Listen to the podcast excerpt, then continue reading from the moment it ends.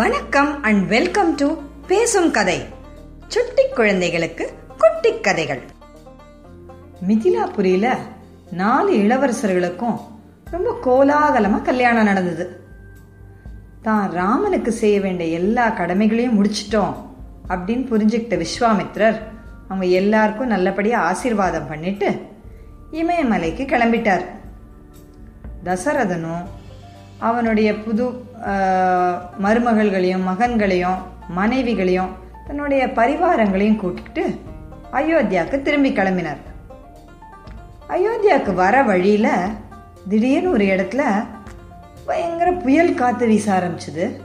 அப்படியே பூகம்பம் வர மாதிரி ஒரு பெரிய நிலநடுக்கம் வந்தது. இது என்னடா இது புது தடை வந்துச்சு அப்படின்னு சொல்லி தசரதர் கொஞ்சம் கலங்கினார். அப்போ அந்த புயல் காத்துக்கு நடுவில் அப்படியே சடாமுடியோட கண்கள் சிவக்க அப்படியே ருத்ரனே தான் உலகத்தை அழிக்கிறதுக்கு வந்த ருத்ரனே எதிரில் வந்த மாதிரி ஒருத்தர் வந்து நின்னாராம். அவரை பார்த்த உடனே தெரிஞ்சு போச்சு தசரதருக்கு. அவர்தான் பரசுராமர். இவரை பார்த்த உடனே கலக்கம் அதிகமாயிருச்சு. அதுக்கு ஒரு காரணம் இருந்தது. பரசுராமர் அரசர்களுக்கு பரம எதிரி. அவருக்கு அரச குலத்தவங்களை பார்த்தாலே ஒரு வெறுப்பு கோபம். அதுக்கு காரணம் அவருடைய அப்பாவான ஜமதக்னி முனிவரை ஒரு ராஜா அந்நியாயமா கொண்டுட்டார் அன்னிலேருந்து அவருக்கு இந்த சத்திரிய குலத்தவங்களை பார்த்தாலே அவங்கள வேறு இருக்கணும் அப்படிங்கிற ஒரு வெறி. அது மாதிரி அதுக்கப்புறமா அவர் பல அரசர்களை பல ஆயிரம் அவச அரசர்களை வந்து கொன்று குவிச்சார். அதுக்கப்புறமா தான் அவருடைய ஆத்திரம் அடங்குச்சு. தன்னோட மன அமைதிக்காக அதுக்கப்புறமா நம்ம இனிமே கொல்றதில்ல அப்படின்னு சொல்லி மேருமலைக்கு போய் தவம் பண்ண ஆரம்பிச்சிட்டார். ஆனால் இப்போ அவர் திரும்பி வந்திருக்கார். அதுவும் பயங்கர கோபத்தோட தசரதர் முதல்ல போய் அவரை வணக்கம் சொல்லி பரசுராமரே உங்களை நான் வணங்குறேன். இங்கே நீங்கள் கோவப்படுற மாதிரி எந்த நிகழ்ச்சியும் நடக்கலையே. நீங்கள் ஏன் இவ்வளோ கோவமாக இருக்கீங்க அப்படின்னு கேட்டாராம். ஆனால் பரசுராமர் தசரத கண்டு கூட இல்லை. நேர அவருடைய கண்ணு ராமரை மட்டுமே பார்த்துட்டு இருந்தது. நேர ராமர் கிட்ட போனார் ஓ நீதான் ராமனா? இந்த ரொம்ப நாள் உபயோகப்படுத்தாம பூஜையிலே இருந்த சிவதனுசை எடுத்து வளைச்சு உடைச்சிட்டு நான் தான் பெரிய வீரன் சொல்லிக்கிறியாமே? நீ பெரிய வீரன்னா என்னோட முதல்ல சண்டை போட்டு என்ன ஜெயிச்சு காட்டு பாப்போம். ஆனா நீ என்னோட சண்டை போடுறதுக்கு கூட தகுதியானவனா நான் தெரிஞ்சுக்கணும். அதுக்கு ஒரு போட்டி வைக்கிறேன். இந்த பாரு என்கிட்ட இருக்கிறது நாராயண தனுசு. நீ வளர்ச்சியே அந்த சிவதனுசுக்கு ஈக்குவலான ஒரு தனுசு இது. இந்த தனுசுல ஒரு அம்பை தொடுத்து அது கரெக்டாக ஷூட் பண்ணுறதுக்கு ரெடியாக இருக்கிற மாதிரி வச்சு காமி பார்ப்போம் முதல்ல அதை வச்சு காமி அப்புறமா பார்க்கலாம் அப்படின்னு சொன்னாராம். இப்போ நம்மளை யாராவது ஒருத்தர் சீன்னா நமக்கு பயங்கர கோவம் வரும். அதுவும் நாம் அந்த விஷயத்தில் எக்ஸ்பர்ட்டு அப்படின்னும் போது நம்மள உன்னால் முடியுமா? நீ பெரியாளா அப்படின்னு கேட்டால் நமக்கு பயங்கரமாக கோவம் வரும். ஆனால் ராமர் கோவமே படலையாம். அவர் முகம் கூட மாறலை. அவர் அப்படியே அந்த ஸ்மைலோடயே சொன்னார் ஜமதக்னியோட மகனே உங்களுக்கு என்னுடைய வணக்கம். உங்களை மாதிரி பெரியவங்களோட சண்டை போடுறது வந்து எனக்கு அவ்வளோ இஷ்டம் கிடையாது. ஏன்னா நீங்கள் பெரிய முனிவரோட மகன். ஆனால் எனக்கு நீங்கள் ஒரு சவால் கொடுத்துருக்கீங்கன்னா அதை நான் கண்டிப்பாக ஏற்றுக்கிறேன் அப்படின்னு சொல்லி பரசுராமர்கிட்டேருந்து ரொம்ப ஈஸியாக தனுசை வாங்கிட்டாராம். பரசுராமருக்கு ஆச்சரியம். என்னடா இது? இந்த நாராயண தனுசை சாதாரணமாக யாராலையும் தூக்க முடியாது. ஏன்னா அது அந்த சிவதனுசு மாறிய அதே அளவு பராக்கிரமமுடைய தனுசு. அதில் ஒரு அம்பையும் வச்சு கரெக்டாக அதை எய்யறதுக்கு ரெடியான ஒரு பொசிஷனில் வச்சாராம். வச்சுட்டு சொன்னாராம். ராமன் வந்து ஒரு தடவை பூட்டின பானம் வீணாகக்கூடாது. அது எ- அதோட டார்கெட்டை எப்போவுமே மிஸ் பண்ணாது. இப்போ இந்த பானத்துக்கு இலக்கா எதை வைக்கட்டும் நீங்களே சொல்லுங்க. உங்களை என்னால் கொல்ல முடியாது. ஏன்னா நீங்கள் பெரிய முனிவருடைய மகன். உங்களை நான் கொல்ல மாட்டேன். நான் எதை இதுக்கு டார்கெட்டாக வைக்கட்டும் நீங்களே சொல்லுங்கன்னாரு. அடடா. இது என்ன பெரிய ஆச்சரியம் நினைச்ச பரசுராமர். ஒரு தடவை அவருடைய அகங்காரம்லாம் அங்கேயே அழிஞ்சு போச்சு. ஒரு தடவை நல்லா ராமரை உத்து பார்த்தார். வந்திருக்கிறது. வேற யாரும் இல்லை. சாக்ஷாத் மகாவிஷ்ணுவே மனித ரூபத்தில் வந்திருக்காருங்கிறத புரிஞ்சுக்கிட்டார். ஒரு நிமிஷம் யோசிச்சு ராமனை வணங்கி சொன்னாரு. நீ யாருங்கிறத நான் நல்லா புரிஞ்சுக்கிட்டேன். இனிமே எனக்கு இங்க எந்த வேலையும் கிடையாது. நான் இப்போ தோத்துட்டேன்.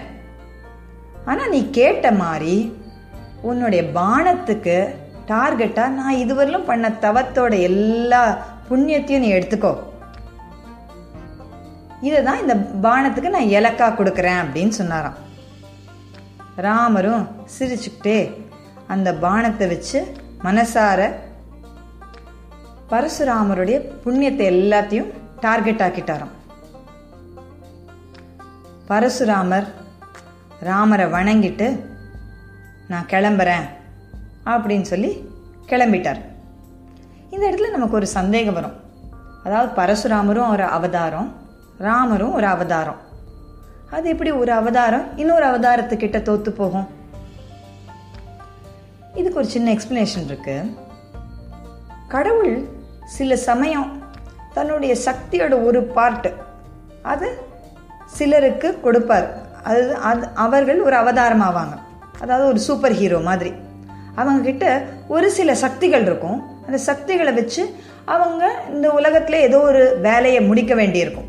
அதுக்காக அவங்களுக்கு அந்த சக்திகளை கொடுத்துருப்பார். அவங்க அந்த வேலையெல்லாம் முடிச்சதுக்கு அப்புறமா அவங்களுடைய சக்தி அவங்கள விட்டு போயிடும். இதை சக்தி அவதாரம்னு சொல்லுவாங்க.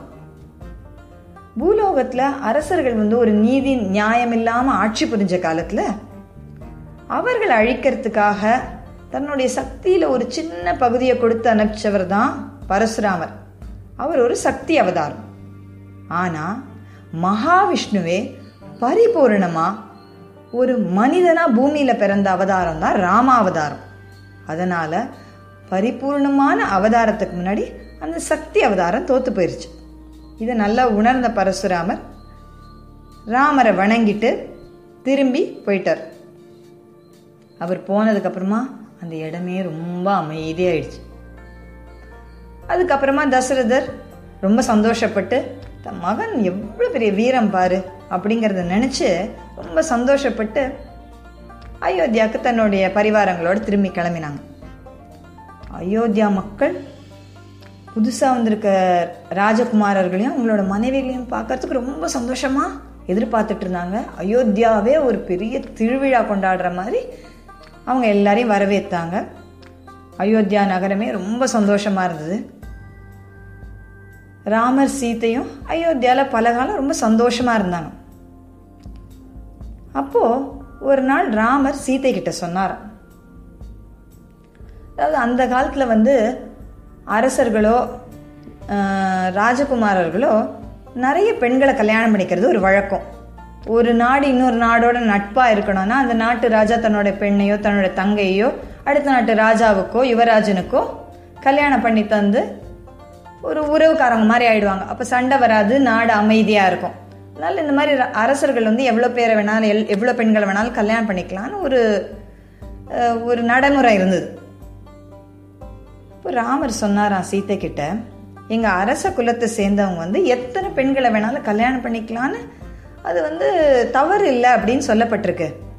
ஆனா சீதா இன்னைக்கு நான் உனக்கு ஒரு வாக்கு தரேன். எனக்கு இந்த பிறவியில ஒன்றை தவிர வேற எந்த மனைவியும் கிடையாது. நான் இன்னொரு பெண்ணை மனசார கூட நினைச்சு பார்க்க மாட்டேன் அப்படின்னு ராமர் ஒரு வாக்கு தந்தாராம். சீதை ரொம்ப சந்தோஷப்பட்டாளாம். எனக்கு எப்படிப்பட்ட ஒரு ஏகபத்னி விரதனான ஒரு கணவன் கிடைச்சிருக்கான்னு ராமனும் சீத்தையும் ஒத்துரு ஒத்துரு மனசு இன்னொருத்தர் புரிஞ்சுக்கிட்டு ரொம்ப மனசொத்த தம்பதிகளா ரொம்ப சந்தோஷமா இருந்தாங்க. அவங்க மட்டும் இல்லை அயோத்தியா நகரமே ரொம்ப சந்தோஷமா இருந்தது. ஆனா இந்த சந்தோஷம் ரொம்ப காலத்துக்கு நிலைக்கல. இத்தோட தான் பாலகாண்டம் அதாவது ராமாயணத்துடைய முதல் பாகம் பாலகாண்டம் முடியுது. அடுத்தது அயோத்தியா காண்டத்தில் ஆரம்பிப்போம். இந்த கதை உங்களுக்கு பிடிச்சிருந்ததுன்னா லைக் பண்ணுங்க ஷேர் பண்ணுங்க சப்ஸ்கிரைப் பண்ணுங்க. இந்த கதையோட அடுத்த பகுதியை கேட்க பேசும் கதை யூடியூப் சேனலுக்கு சப்ஸ்கிரைப் பண்ணுங்க. நன்றி வணக்கம்.